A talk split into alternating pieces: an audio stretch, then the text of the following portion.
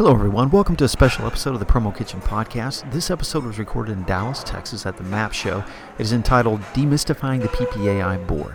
What is the PPAI board? What does it do? Why does it matter? In this episode, Brad White, VP of Sales Development at Boundless Network, sits down with Paul Bellantone, President and CEO of PPAI, and Mark Jenkins, Sales Director at Pioneer Balloon Company and Chairman elect for 2013, to answer these very questions. Hi, I'm Brad White, and I am here at the MAP show in Dallas, Texas, having a conversation with Paul Bellantone, CEO of PPAI, and Mark Jenkins, who will be the uh, chairman elect next year for uh, the board, the PPAI board. Thank you guys for joining me. It's a pleasure.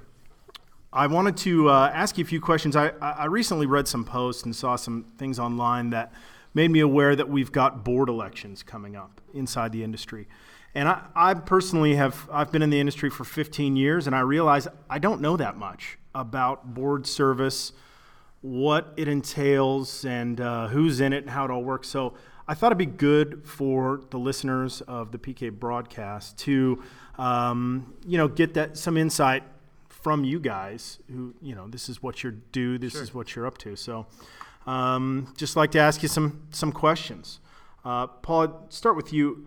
What, what does it mean to be a, a, a board member for PPI? What does PPI want the board members to do, and why is it important to the industry? I, I think that's a great kickoff question because um, there are 70 staff at PPI headquarters in Irving.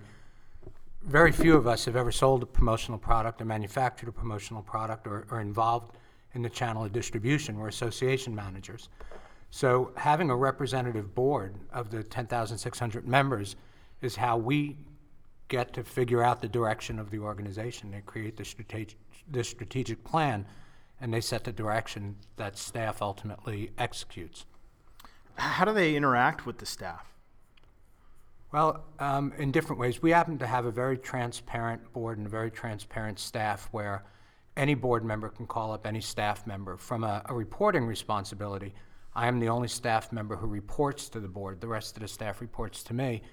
But that would be inefficient and ineffective if every single decision had to be, or every single question had to be funneled through my office. So board members, I think, are pretty comfortable dealing directly with staff at different levels. Oh, absolutely.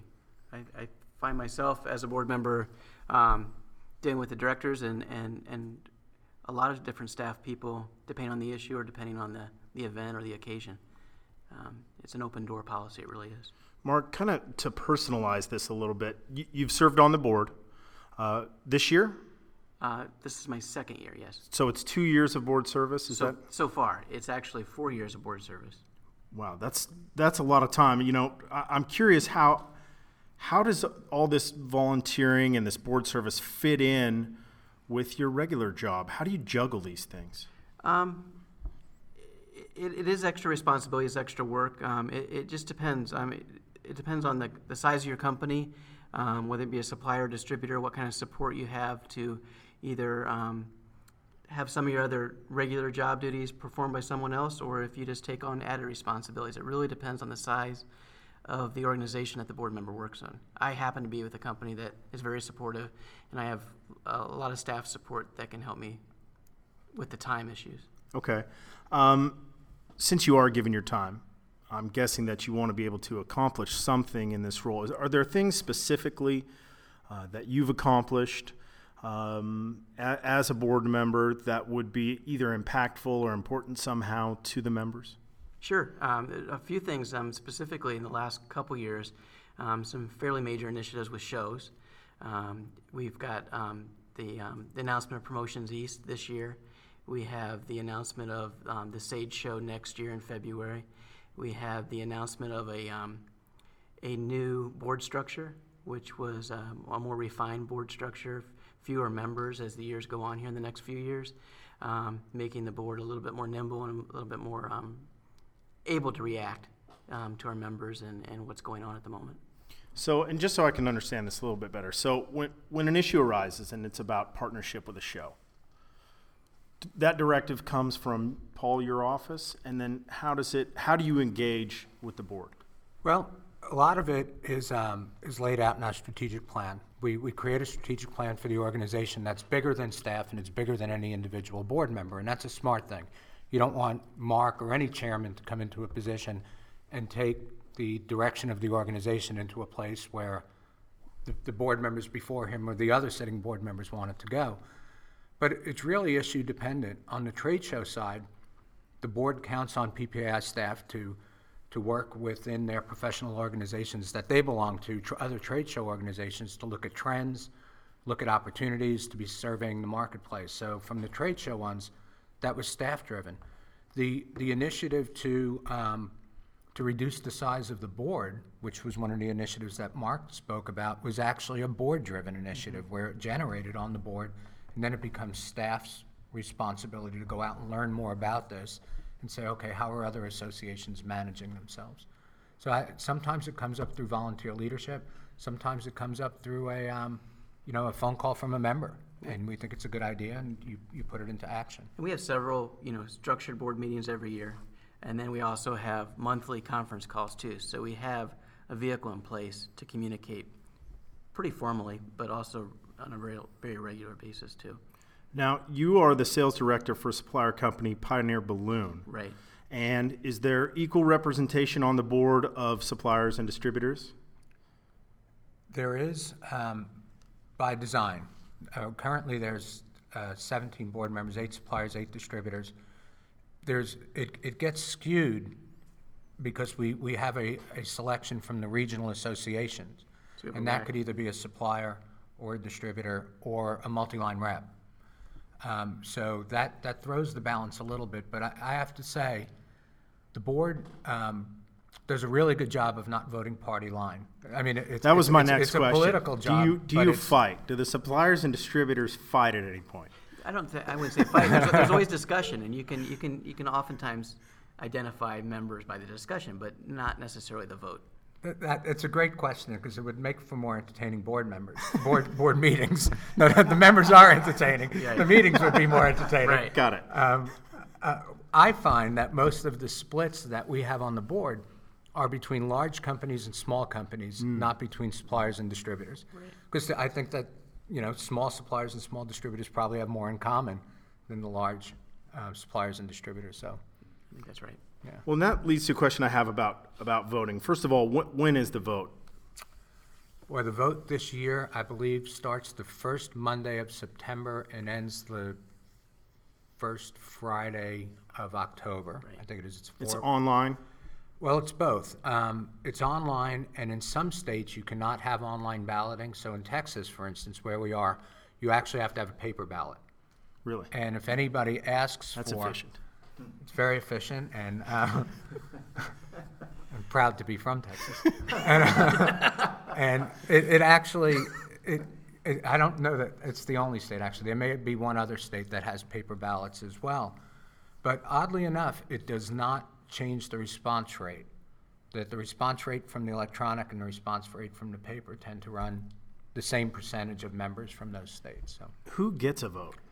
Well, every member company gets to vote, um, suppliers and distributors, and now with the new um, changes, it'll be multi-line reps, and um, all, all membership categories will get to vote. Each company gets a vote. a Each vote. company gets one vote. And, and I think that that goes back to something you said earlier, Brad, is that you might not have been getting the correspondence about board service or about board elections until 'Cause I you didn't have become a aware vote. of it, because it, wa- you weren't the uh, quote-unquote primary contact for that, for that company.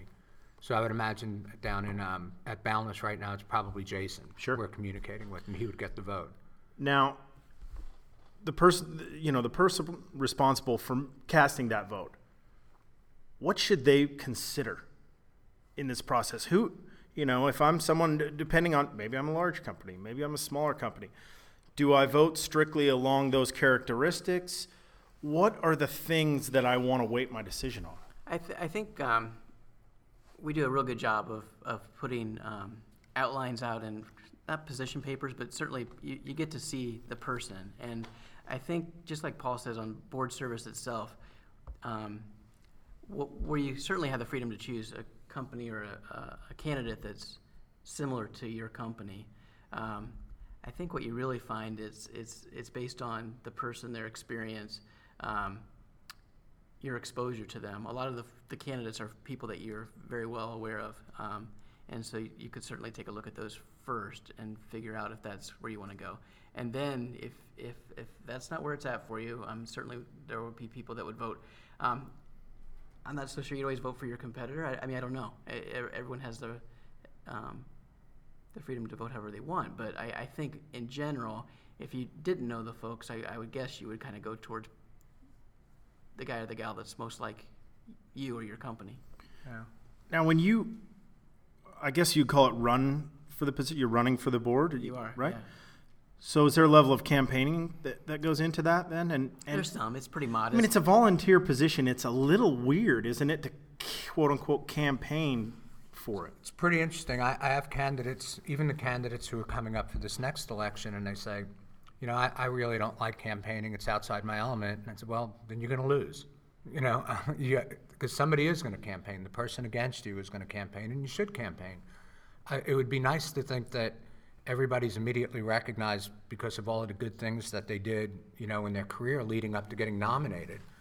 But if you don't campaign, I've, I've watched some of the, um, the biggest names in our industry not get elected for, for a number of reasons, but one of them being that they didn't campaign. And, and it just shows that you might not be as desirous of the position or as interested in it as, as the candidate that is. It's asking for the order. I mean, it's the same thing we do in our business. I mean, Exactly. Are you going to vote for the, the guy that said, I'd, I'd, I'd appreciate your vote, or the person you haven't heard from? And that's, that's, and some of the campaigning is just a matter of calling, you know, 50 people and saying, I'd appreciate your vote. I mean, it can be whatever level of campaigning you want, but that's, that's pretty typical. How do you select the candidates? So the selection process is through a, um, a leadership advisory committee. It's actually one of the standing committees of the association. And they go out and they look through our volunteer pool, they look through people who are leaders in their business community. They look through the nominations of people who get nominated by um, either a peer or self-nominated. So there are a number of different ways your, your name can get put into that pool. Then the group goes through and, and tries to select a group of candidates that then goes to a nominating committee. And that's where the nominating committee like goes from a, I think it's a group of 12 suppliers and 12 distributors. I think they have to submit nine to 12 suppliers, nine to 12 distributors.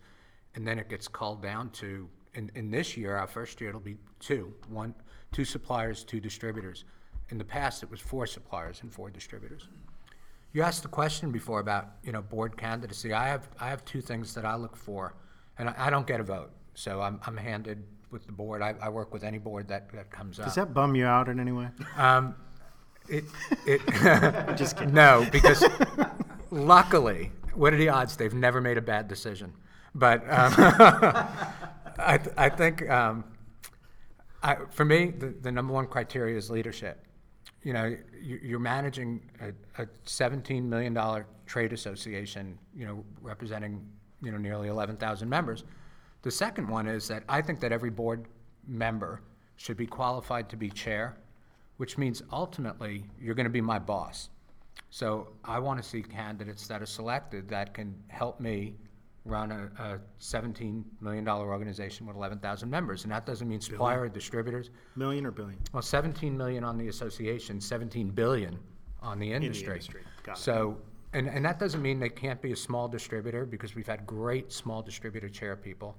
It doesn't mean they have to be a large company. It just means you need to be a leader. And that's, and that's, that shows up in a lot of different ways.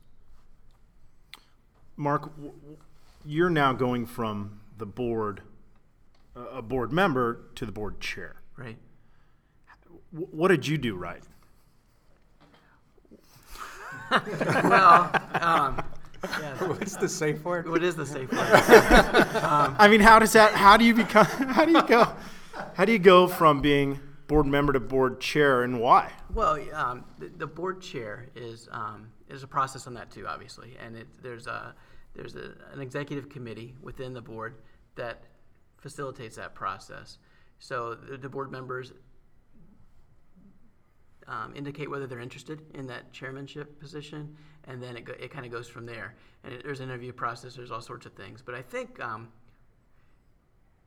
I'd like to think what, it, what it's really about is how I conduct myself at the meetings and, and the, what I contributed the last two years to show those leadership skills and, and those listening skills too. Um, there's a lot of debate. There's um, it, it's it's really about um, leadership, and it's about um, demonstrating that um, inside the board and outside of the board, I guess, and, um, and and certainly resumes looked at too. But I think it's about how you can work with the board, with the the existing board and the board that will be by the time you're chair, and um, and and how comfortable that executive committee feels with your with your the skills you're demonstrating. Brad, for the first time, um, a president and a staff member sat in that process this year. I got to watch all of the interviews that they, and actually you had all four of your classmates went for it.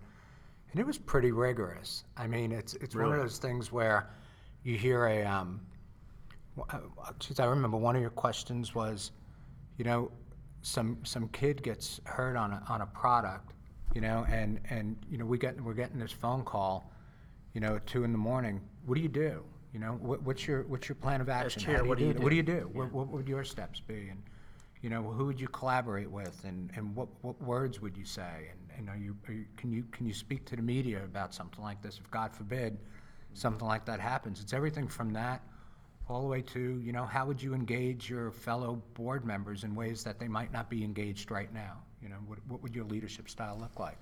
I, I was really, really impressed with the process, and, and I have to say, and, and I, I was kidding around a little bit about the quality of the board members. Um, any four of the folks that, that went for it this year could have been a great chair for very different reasons, but all of them had the qualifications. They all had the chops. You brought up a product safety issue, and that's that's a specific issue. And I, I would think that in the last one, maybe two years, um, the federal and state funding for promotional products and all those initiatives that were started, whether it was with Jerry Brown and then some of the Obama stuff, um, you had to have been very. I know, Paul, you were very involved in those issues. Obviously, how does the board? Uh, how did you participate in that whole thing that's been going on? Well, it comes back to that strategic plan too, and we're, we're involved in helping craft that strategic plan and putting the resources behind um, the financial resources behind different initiatives, different departments, different directives that, that come into play. That's a lot of it. Um, the lead event, for example, that happens in Washington D.C. now in every March, um, that's a, a, program and a, an event that the board's very much involved in. Um, but everything that comes off of that too, at the staff level, that working, um, we've actually just beefed up that department, and that that's largely um, based on prioritizing and, and, and figuring out where to put. We, we have limited resources. We, we, have, we have to decide where to put them. Uh, the only, the only budget I control is my travel budget. These guys earmark the rest of it through the budget process, and they, they put their, the dollars where they think they're most needed. And we just did a product safety summit last week in New Orleans that grew in size from sixty to hundred and twenty people in attendance. And Mark, you were just in DC on your own, Right. actually doing visits. So some of it's not even through the association. Sure. Um, yeah, as a board member, you, you, you find yourself getting in, more involved um, for the good um, and more involved in, in those type of events and, and um, situations just because um, PPI facilitates a lot of it, but then all of a sudden you can bring that home to your, your regular business too. We're in Topeka, Kansas. We're in Washington, D.C. on our own as well as being involved with PPAI. Okay. Um, you know, I guess, you know, again, my main goal here with this conversation was to provide some transparency. So, number one, I just want to thank you guys. I appreciate it. I think our, our listeners appreciate it that we can be somehow included. Now, not all of us has a vote. So, if if we're not able to vote, what, what can we do if Well, we I- want to be involved? I'd encourage you. I mean, our company is probably a good example. Um, I don't have the vote, and I'm I'm on the board, and I'll be the chairman of the board in two years. Um, so you can certainly be involved without having a vote. Um, having said that, um, I have involvement in the vote. Um, the person that has the vote at my company, my boss, involves myself with the voting process. So he asked my opinion, and um, and, and he definitely um, definitely benefits from that too. But I, I just I think you need to um, number one try to get involved in the vote. There's nothing wrong with that, and I'm sure most organizations the person that has the vote would appreciate that. Um, secondly, as far as getting involved. Um, hop onto the PPI website. The, there's a tab for Volunteer Central. If you're not registered there, you should be. Um, you can put you can build a very quick profile, um, check a few boxes of levels of interest, whether it be finance or marketing or um, tech stuff, whatever, whatever, whatever interests you. Um, and PPI will reach out to you and ask you um, to get involved um, at an action level, an action group level, which is a um, could very well be a very short-term, project-oriented um, commitment, and um, or um, a longer commitment if, if you're so inclined. But you can get involved very easily. But the, the easiest way is volunteercentral.com. I, I would agree with that. You don't have to be on the board to be involved in your association. We have over 300 active and engaged volunteers at all different levels. People who are doing everything from serving on a two-week task force to, actually, Mark was generous, he'll be on the board for five years because he'll have a year as an immediate past chair as well. But, you know, a five-year commitment isn't real sexy to a 30-year-old. You know, hey, can you give me 15% of your life? Nor is a three-year. I mean, I mean that, that, the, the PPAI went through a reorganization a few years ago where um, we went from a lot of committees to some, these action groups, and it's very much project-oriented. So you, you, even three-year commitment, we realize that is a long commitment for a lot of people in, in their world and their in their in the work world. So um, you can sign up for short-term projects that can make a real big difference, and they, we will call on you for that resource, and um, it, it's real simple to do. Well, I think that's about all that I have to ask. Is there anything else that you want to add to the conversation that people should hear? Well, I'll, I'll just add in, that, you know, you don't even have to be a volunteer to be en- engaged with the association. You take a guy like Bobby here, who's been silent through this whole thing, just sat on a panel last week with us at a leadership conference. It, it's not about, you know, it, volunteerism isn't like the local volunteer. You're not picking up boxes and you're not, you know, doing that kind of work. You're, you're lending us your intellect and your skill set because we do have such a varied industry. So if, if even if somebody's just interested in sitting on panels and contributing their, their knowledge, we have we have an opportunity for that as well. Okay. All right, guys. Well, I thank you very much for your time again. You know, uh, for the uh, the Promo Kitchen community, we are building an online learning center basically, and, and, and sharing. And I appreciate you being uh, candid with us. And also want to thank you for all you're doing for the uh, the organization and the members, especially you, Mark. You're volunteering constantly. It sounds like, and it's it's pretty cool. All right, thank you guys for uh, Promo Kitchen. This is Brad. We're out. Thanks, Bobby.